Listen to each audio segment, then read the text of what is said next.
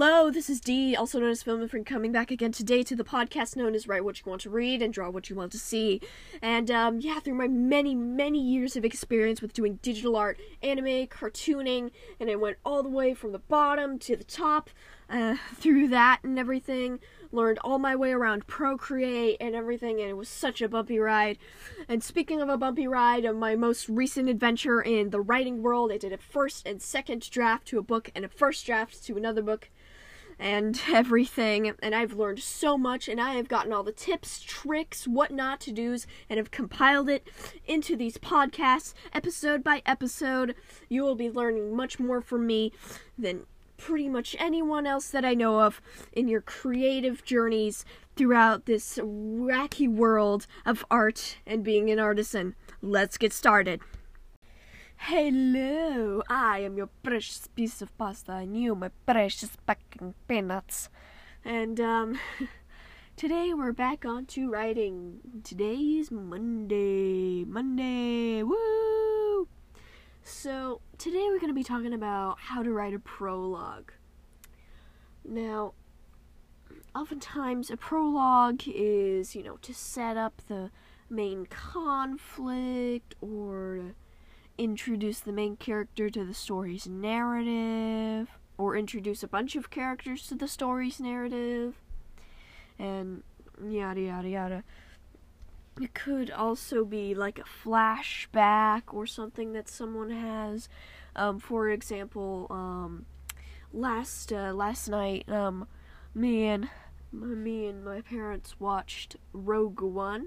If you haven't seen Rogue One, it's in the Star Wars, however many movies they've got. Um, but um, and this is a bit of a spoiler, so if you haven't seen it, but basically what happens is the girl has a flashback to her mama and their papa before she had to be taken far away from her home because um, the main central bad guy of the story was after her father and the bad guy ended up getting her father and so that sets up the main story's conflict of how she is going to get her father back and that's basically how the beginning is.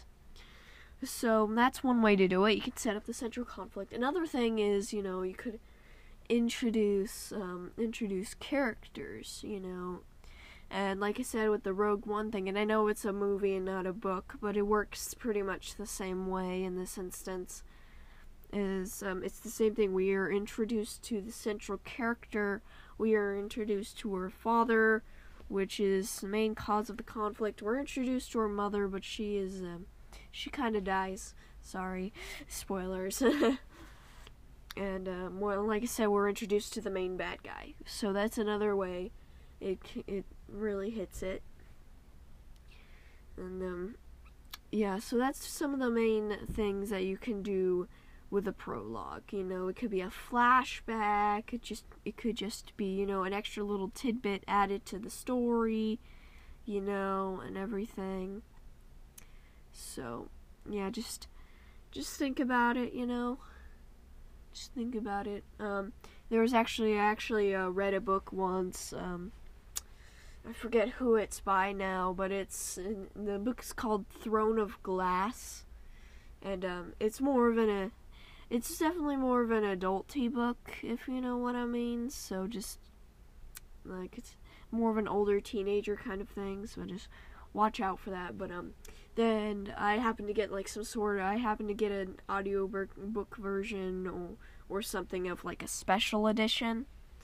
And they and in this special edition there was a um, there was a prologue that had been scrapped from the author that, that was included, and I really wish they would have put that in because it introduces one of the main characters, Prince uh, Dorian, I think. Yet again, spoilers, and um, another main character, which I guess would be like the overseer guy. It's been a while since I've listened to it or slash read it, so you know, if if you actually go and like find it and read and stuff and I'm wrong, I'm sorry.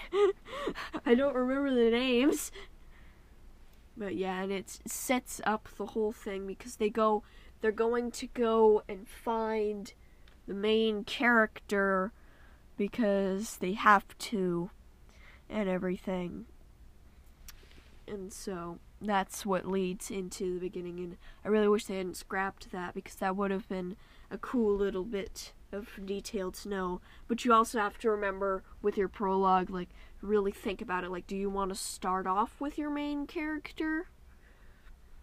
Would that be good? Would that be bad? You know, you have to really think about that. And, I, and the pro, the scrapped prologue was good, but you know, it's kind of misleading with making you think more about um, the more side character esque people rather than the main character. So keep that in mind. You don't want to unless you're unless you're going for setting them up with these two or three or however many characters and then whoopah this is actually the main character. Like it's just someone mentioned in passing then um then that could be cool too you know? Really add to that you know whoopow right out of nowhere you know? Surprise your audience surprise your readers or watchers. That's something you could also do as well. And what I did was, um, Penguin Dagon had itself a prologue, but um, it was it was a flashback, and it was it was pretty long. Usually prologues, you know, it's one of those it's one of those things where you gotta keep it short. It's recommended like one to I'd recommend like one to six pages or so. You know, you gotta keep it really short. You know, maybe more like one to four pages or something. You know, keep it concise. But um yeah, and then looking back at it now, yes, it was instrumental but to the story, but it could have been a chapter all on its own instead of rushing through the details and everything, trying to squeeze it into a prologue. So that's something also keep in mind. Like, would this work better as a full on chapter or mini chapter? or would this be better as a um, as a prologue? You know, mm, it's basically basically the difference between a chapter and a prologue slash epilogue is, you know, a prologue slash epilogue is basically like a mini chapter. That's what it is. It's basically like a small little whoop de doo at the beginning or at the end all like, hello, there's this little thing too you might want to know, and everything. Yeah, and and then don't make your prologue unimportant because then why is it there? I know it, it I know it may like set up things and stuff and everything, but don't have it full of oh the lovely grass was so beautiful in the valley of Horsebackville and stuff like that. You know, don't fill it with junk, okay? Keep it short and concise and to the point. That's the that's the point of a prologue slash epilogue. It's short, precise, to the point.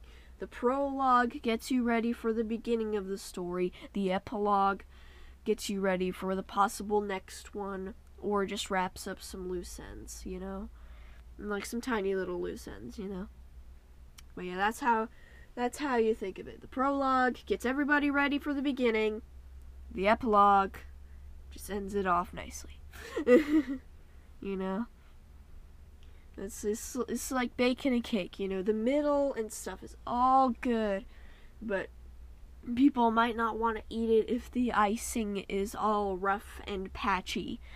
You know, the prologue is the icing, the cake is the story you know, and you gotta you gotta have that icing all nice and stuff for that wedding, you know, or else you have disappointed us all.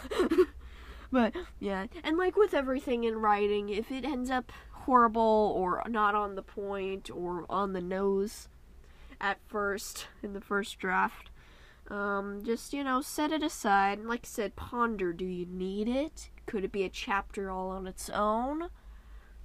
do, do those characters even exist? Because um, my friend Author Child, not Canadian Author Child, Author Child is um, you know, she's the one. She's making the book, you know, and everything. She's making her own book, and all that, and everything. And her prologue is short, concise, And while I do love it, it is not about the main character. It does not lead into the main character. So that's something to think about too. It is definitely about one of the main characters. I'm thinking that they take the place of Deuteragonist.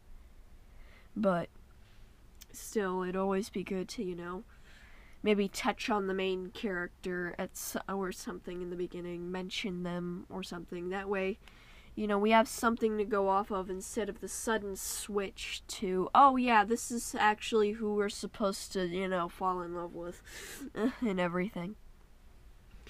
Another thing about the prologue, too, is if you want to, while setting up your characters, you can also, you know, just lead into, you know, making people fall in love with them. For example, if it's like a character that's uh, pops in later on and stuff, you know, make us care about when that character will pop up again.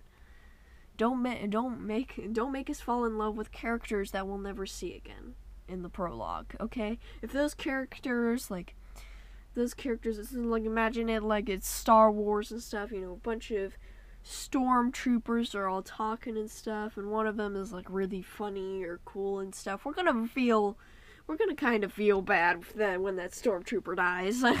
I mean, it's like, oh, come on, why do they all have to die? you know, and everything.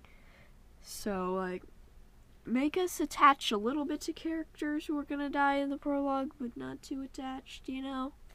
It's just one of those where you have to keep that even balance, even with characters throughout the movie as well if you if you're not meant to fall in love with certain characters, don't make us fall in love with them. Because believe me, I will not tell you how many times that I felt so sad that I sad that a side character dies that was completely and utterly irrelevant. like um we recently watched the movie Speed as well. Don't know if you ever heard of that. That's kind of an old one. But um and there was this bus driver and this poor guy, he got shot like poor dude.